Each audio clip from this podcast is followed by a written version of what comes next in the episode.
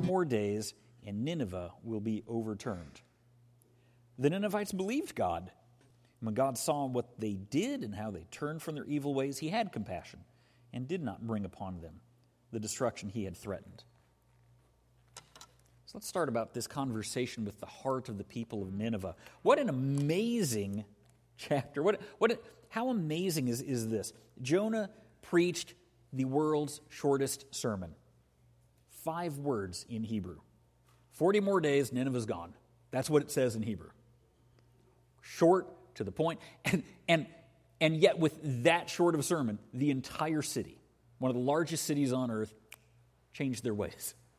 Felt the conviction of, of God's wrath. I mean, it is, let's call it for what it is. God, God was angry with Nineveh. Angry but loved them. You can do both. Wanted, sent Jonah because he loved them, angry with them. He was ready to destroy the city. Um, you, you would think they would throw the guy out. This is the, this is the definition of street preaching crackpot.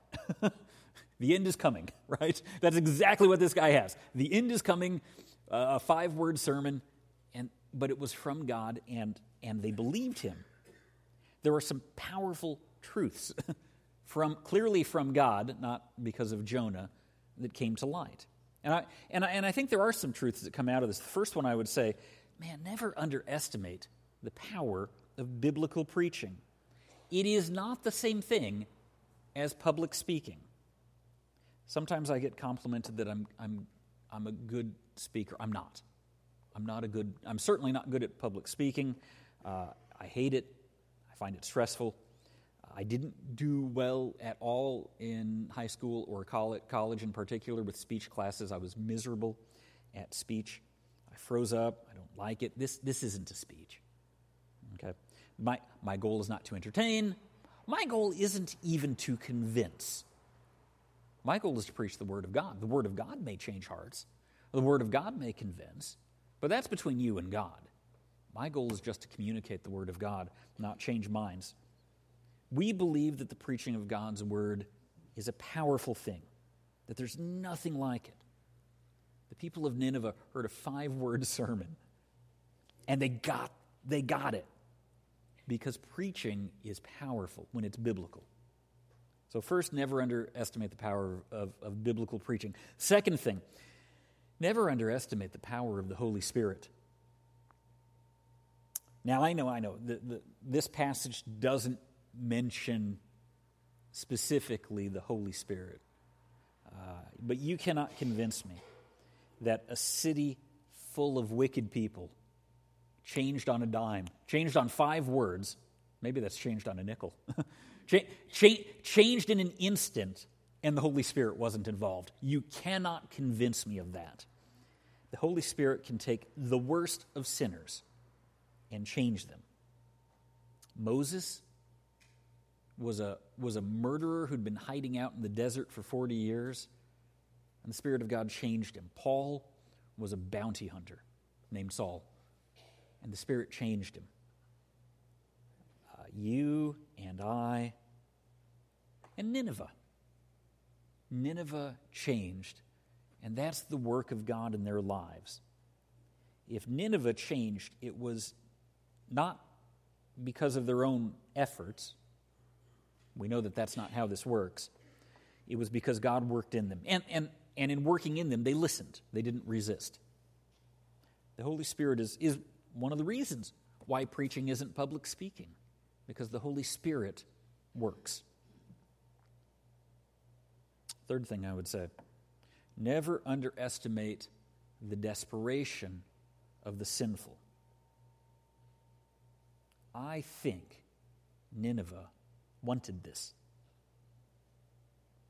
I think that they were desperate. I think that I think oftentimes sinners are sick to death of being sinners. They know that something is wrong, and they want a way out, and they don't know what that way out is.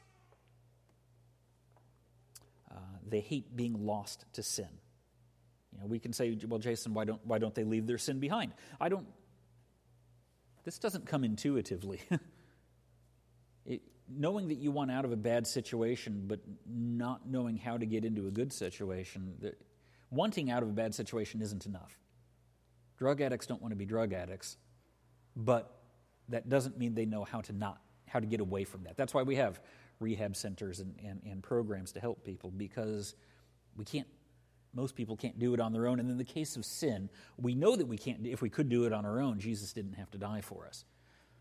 So we need, all sinners need to be shown the way, and that's what Jonah was, was doing.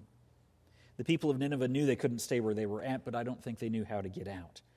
Nineveh saw in Jonah's message that this was the way out that they'd been looking for, I believe, and, and they jumped at it. Despite Jonah's little bitter message. He didn't want to go. We will see in chapter 4 he still didn't want to go.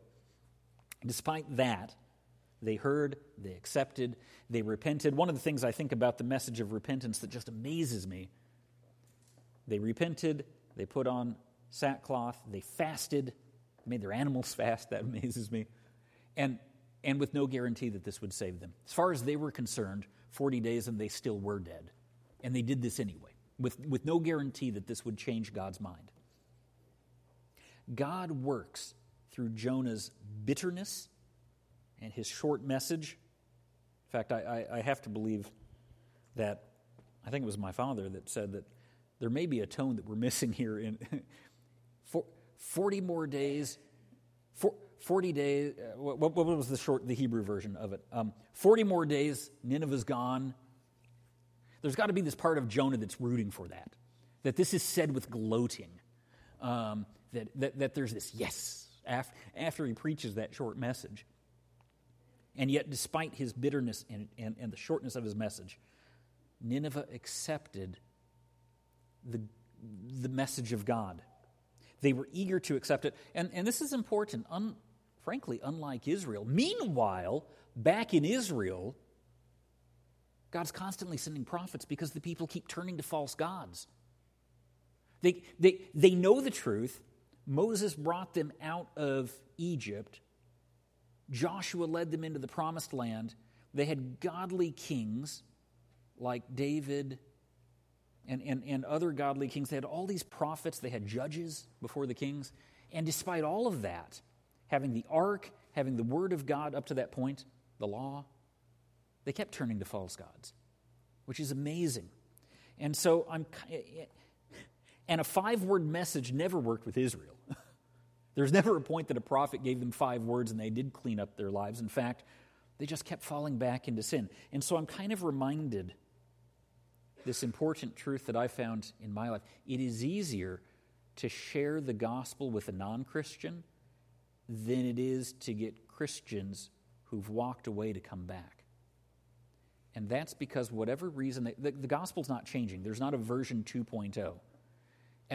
At, some point, people that know the truth and walk away, I don't have anything to convince them to come back. They walked away because this wasn't, for whatever reason, enough. And it's not like things have changed. It's not like, oh, come back, we've added something to the new, we've added a, a couple new books to the New Testament. You'll like the new version. People that walk away from the gospel, there's nothing, there's no, there's really very little convincing them to come until they admit that they were wrong to walk away. There's nothing to convince them to come back. But there are people out there that have never accepted the gospel who are looking for that way out of sin and damnation, and they just need somebody to share it with them. Israel knew who God was and they kept rejecting him. Nineveh didn't know, and the minute they heard, that was good for them. Um, today, we can bring non Christians to Christ. And, and frankly, I find that generally easier than bringing Christians who've gotten bored, frustrated, whatever, and left. I find them very difficult to bring back into the church. But non Christians who've never experienced it, this may be what they've always been looking for. You know, we can say, you know, Jason, we've had a lot of people leave the church. Why aren't we chasing after them? They, they know where we are, they know what we teach, they left for a reason. Um, getting them to come back, a lot of times, is a lot of effort. That doesn't mean that I'm not saying that we don't put effort into that. But for that same amount of effort that somebody left the church out of frustration for whatever, that amount of effort could, make, could, could bring in probably even more people that have never had the chance to experience the church and the gospel. And that, that's been my experience in, in preaching. For, for those that leave, that's on them. For those that don't know, that's on us. That, so, so that's what I want to say about the heart of Nineveh. But it continues, and I think that chapter 4 is so essential. So let's look at chapter 4, because this is, I think this just ties the whole book together. But Jonah was greatly displeased, and he became angry. He prayed to the Lord, Oh Lord, is this not what I said when I was still at home? This is why I was so quick to flee to Tarshish. I knew that you are a gracious and compassionate God, slow to anger and abounding in love, a God who relents from sin and calamity. Now, O Lord, take away my life, for it's better for me to die than to live. I mean, this, if this is not a if this is not a staple hand to forehead moment, I don't know what is. God, I can't believe you saved them. I wish I was dead. But the Lord replied, Have you any right to be angry? Jonah went out and sat down at a place east of the city. And there he made himself a shelter, and he sat in the shade, and he waited to see what would happen to the city, because he's still hoping for fire and lightning. Then the Lord God provided a, vine and made it grow up over Jonah to give shade for his head, to ease his discomfort. And Jonah was very happy about the vine. But at dawn the next day, God provided a worm, which chewed the vine so that it withered. And when the sun rose, God provided a scorching east wind, and the sun blazed on Jonah's head so that he grew faint. He wanted to die and said, It would be better for me to die than to live. But God said to Jonah, Do you have any do you have a right to be angry about the vine?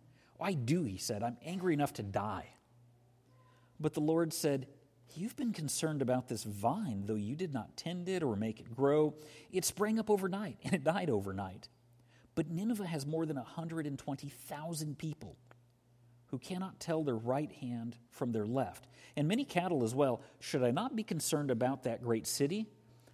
And the book ends there. What an ending. You know Jonah reminds me of? Jonah reminds me of, of the apostles, Peter and James and John. James and John were these, they were called the sons of thunder. These were the guys that they went to a village they, they told the people about Jesus. They got run out of town, and they said to Jesus, We should destroy this village. these are the disciples of Jesus. Sons of thunder, they're so angry. We need to kill all these people off. How dare they reject your message, Jesus? Your message of love and, and grace.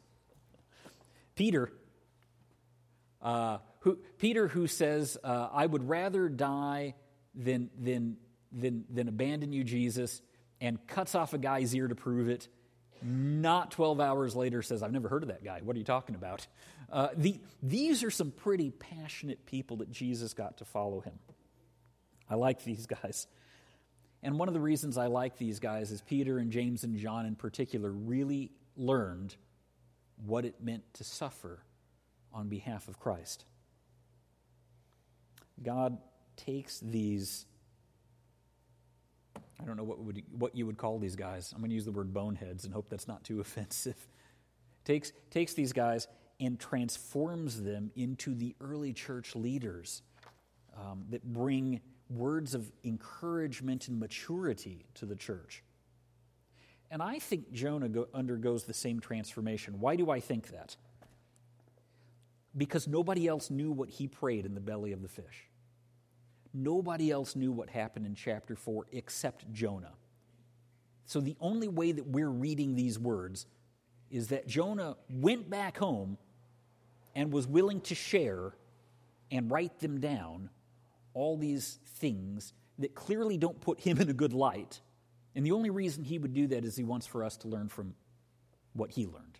That's the only explanation I have, because obviously we would have no idea what he prayed in the fish if he didn't tell us and it doesn't make him look good. So I, th- I do think that Jonah learned his lesson, and I think that's why it ends where it does. I think it's obvious. Jonah wrote this so that you and I can learn from his mistakes. No, not mistakes, his bad attitude, his sin. Jonah resents God's grace. He loved it in his life. Thank you for the fish that saved me. Thank you for the vine that gives me shade. But he didn't want grace in other people's lives. Probably like most of Israel felt at that time. They were the enemy. God, you can't save the Assyrians. They hate us, they're the enemy. What Jonah should have been saying is, This is a miraculous vine, even if I only had it for a day. God, thank you for the vine. I didn't deserve this. God is good. Wow, what a miraculous thing you did for Nineveh. Thank you for saving them. They didn't deserve it, but you are a good God. But instead, Jonah inwardly burns with anger and resentment towards God. Just different lenses with what he viewed his life compared to anybody else's. Uh, God sees a people in need of saving. Children made in his image, separated from him by sin. Jonah just sees the enemy that need to be destroyed at any cost. I had a professor one of my favorite professors in college pointed out that, that the fish is God's grace. In fact, the professor said the name of the fish is grace. The fish saved, he didn't deserve it, but the fish saved Jonah grace. The vine, that the vine is grace. Didn't deserve the vine, but God gave it, and the vine is grace. And then in Nineveh, we see God's grace again. But counteractive to that is the worm that gnaws away at God's grace, the vine and Jonah is the worm, gnawing away at God's grace, trying to get rid of it. I wonder if we struggle with this. Do we resent God for his love? Oh, God, you can't save them. God, I've followed you for years. I've lived a good life. That person doesn't belong in church. They're a, they're a jerk. How, how, they, they shouldn't have access to, to you. You can't offer them salvation. Do you know what that person did to me? That guy's worse than Nineveh. I, we need to be honest with ourselves. As Jonah, I think, came to be. Can we admit where we struggle with God's grace? Because I think that Jonah is a little bit relatable. I think that there are times that we don't want God's grace in other people's lives, just our own. Uh, maybe, maybe we resent his grace at times. And, and, and I think that it's healthy to admit that we need to see the world as God sees it, and sometimes we struggle with that. So, okay, so we've talked about the heart of Nineveh, we've talked about the heart of Jonah. But I think it's essential that we talk about the heart of God. I had a friend whose wife cheated on him, and he forgave her. But what reminds what I'm remembering from that incident so much, what stands out is that I had another friend that got mad at him. How dare you forgive your wife? Do you know what she did to you? Do you you shouldn't forgive? And I remember, and, and this guy forgave his wife because of the book of Hosea. He read through the Bible and said Hosea forgave his cheating wife. She was repentant and he took her back, and I can, I can do the same. That's what God is calling me to do. And then again, I had this other friend that was just so mad at him for forgiving his wife. And, and I, boy, that feels, it, it was his wife to forgive, and it feels like this here. Jonah was mad that God forgave Nineveh, but it was his city to forgive. It wasn't Jonah's. The whole world is his to forgive. We can look at the heart of Nineveh and look at the heart of Jonah, but it's God's heart that matters. To understand God, we have to get that He loves, loves everybody. And, and since we don't, I think that sometimes that feels incomprehensible to us. Um, 1 John chapter 4, verse 7. John writes to us Dear friends, let us love one another, for love comes from God. Everyone who loves has been born of God and knows God. Whoever does not love does not know God, because God is love. This is how God showed his love among us. He sent his one and only Son into the world that we might live through him. This is love.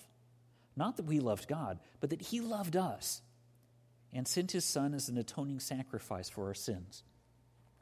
Love is who God is, it's His identity. He is the source of love, He is the greatest love. But there's also more to it than just that. That, that is only half the message. 1 Timothy, 1 Timothy chapter 2.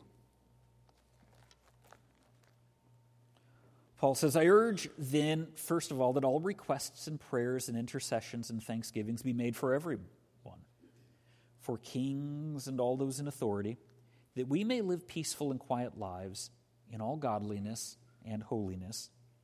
This is good and pleases God our Savior, who wants all men, this is so important, he wants all men to be saved and to come to a knowledge of the truth. For there is one God and one mediator between God and men, the man Christ Jesus, who gave himself as a ransom for all men, the testimony given in its proper time. God wants all people to be saved. Everybody. God didn't just love Israel, He loved Nineveh as well, and He loves us and everybody today. Unless Paul is lying to us, God wants to save everybody. But not everybody is saved. That is a very clear biblical message. Now, we've got two options then. Either God is not capable of fulfilling what, of doing what he wants to do.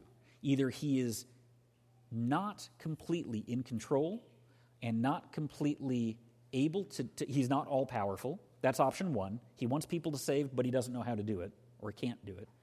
Or option two, what he wants, he doesn't do because of a limit that he puts on it. He, what he wants, he, you know, I want to eat ice cream every day. It's not healthy for me at all. So just because I want it doesn't, you know, so I put restrictions on myself. And I don't, I don't, frankly, I hardly eat ice cream anymore because it's got too much sugar. But, but, I would love to do that, right? So we, we discipline ourselves we don't allow ourselves to do what just we because what we want isn't isn't enough. Look with me at Matthew chapter 22. And I don't want to read the whole passage. We know the parable of, of Matthew 22. There's a guy, he throws a wedding banquet, he sends out invitations. Not everybody shows up. In fact, most of his guests don't show up. So he says, just start inviting everybody on the street. Just grab random people and bring them in. Um, but we know from ancient culture we see this in the book of Judges, we see it here, that not, I mean, you, it wasn't a come as you are party. And that if you didn't have fine clothes, that, that the host would give you clothes so that you could be dressed appropriately. Uh, that was part of the culture back then. And, and so we find ourselves in Matthew chapter 22, verse 11. Jesus is, is this parable. But when the king came in to see the guests, he noticed a man there who was not wearing wedding clothes. Friend, he asked, how did you get in here without wedding clothes? And the man was speechless. And then the king told the attendants, Tie him hand and foot and throw him outside into the darkness, where there will be weeping and gnashing of teeth, for many are invited, but few are chosen. So, footnotes of if you have an NIV Bible, your footnotes will point out that sometimes the word many means all, and in this case, that is true. Um, both in in, uh, in, in some Hebrew literature, the context it was written in, uh, Greek writing. Um, in this case, everybody's. In, we've already read what Paul said. Everybody's invited. Everybody is invited to follow God. Everybody is invited to go to heaven, to be with God. But not everybody's going to make it.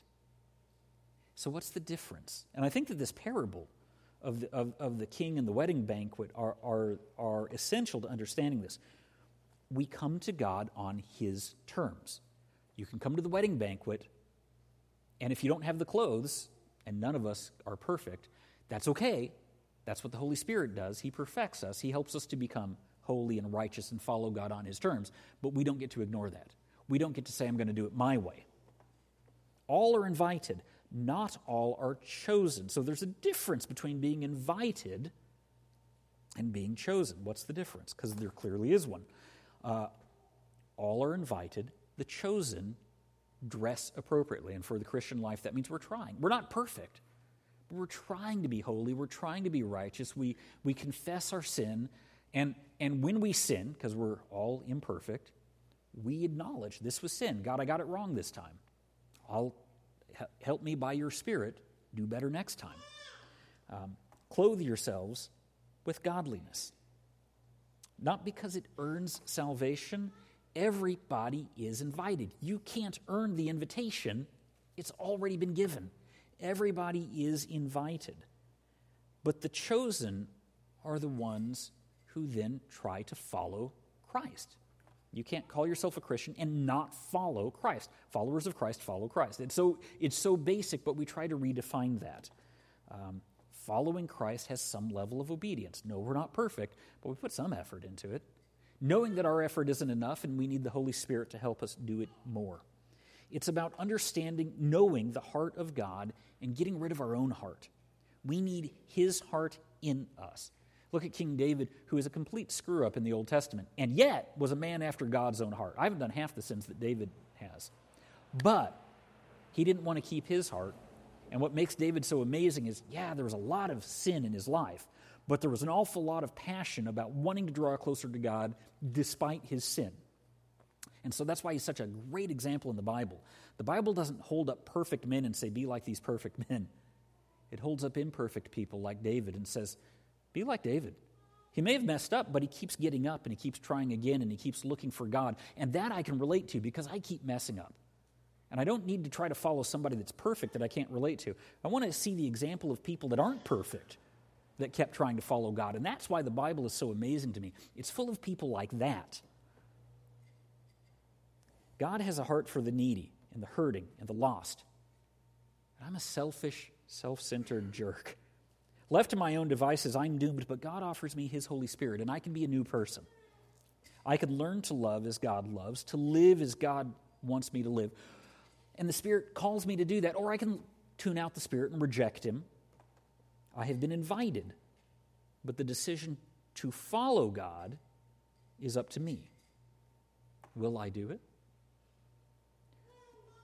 Uh, John chapter 14, verse 6 reminds us that it is only through Jesus that we can be saved. He is the way and the truth and the life, and no one comes to the Father except through him. That's, that's the gospel message, and that's the call. Our hymn of invitation today, hymn number 335.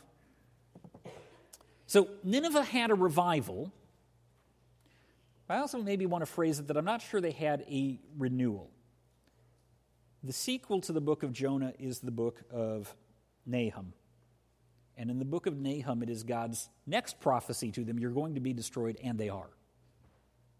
Sometimes we do feel sorry for doing wrong things. Sometimes, however, when we don't see the consequences, we might bounce back. Jo- the people that know, you know, January 1st, they join the gym, they exercise for a couple of days. I haven't lost 20 pounds. I guess I'll quit. A lot of people are like that in their own spiritual lives. You know, I'll read the Bible for a couple of days. I haven't seen any noticeable difference in my life. I guess it doesn't work. I'll do what I was doing. Jonah's message of repentance does not actually, again, it doesn't carry the message of restoration. There's no message of, if you do this, you will be saved. God did delay their destruction because of their repentance. That wasn't part of Jonah's message. But he did offer them that, but God did offer them that delay. But for us, there is the message of restoration.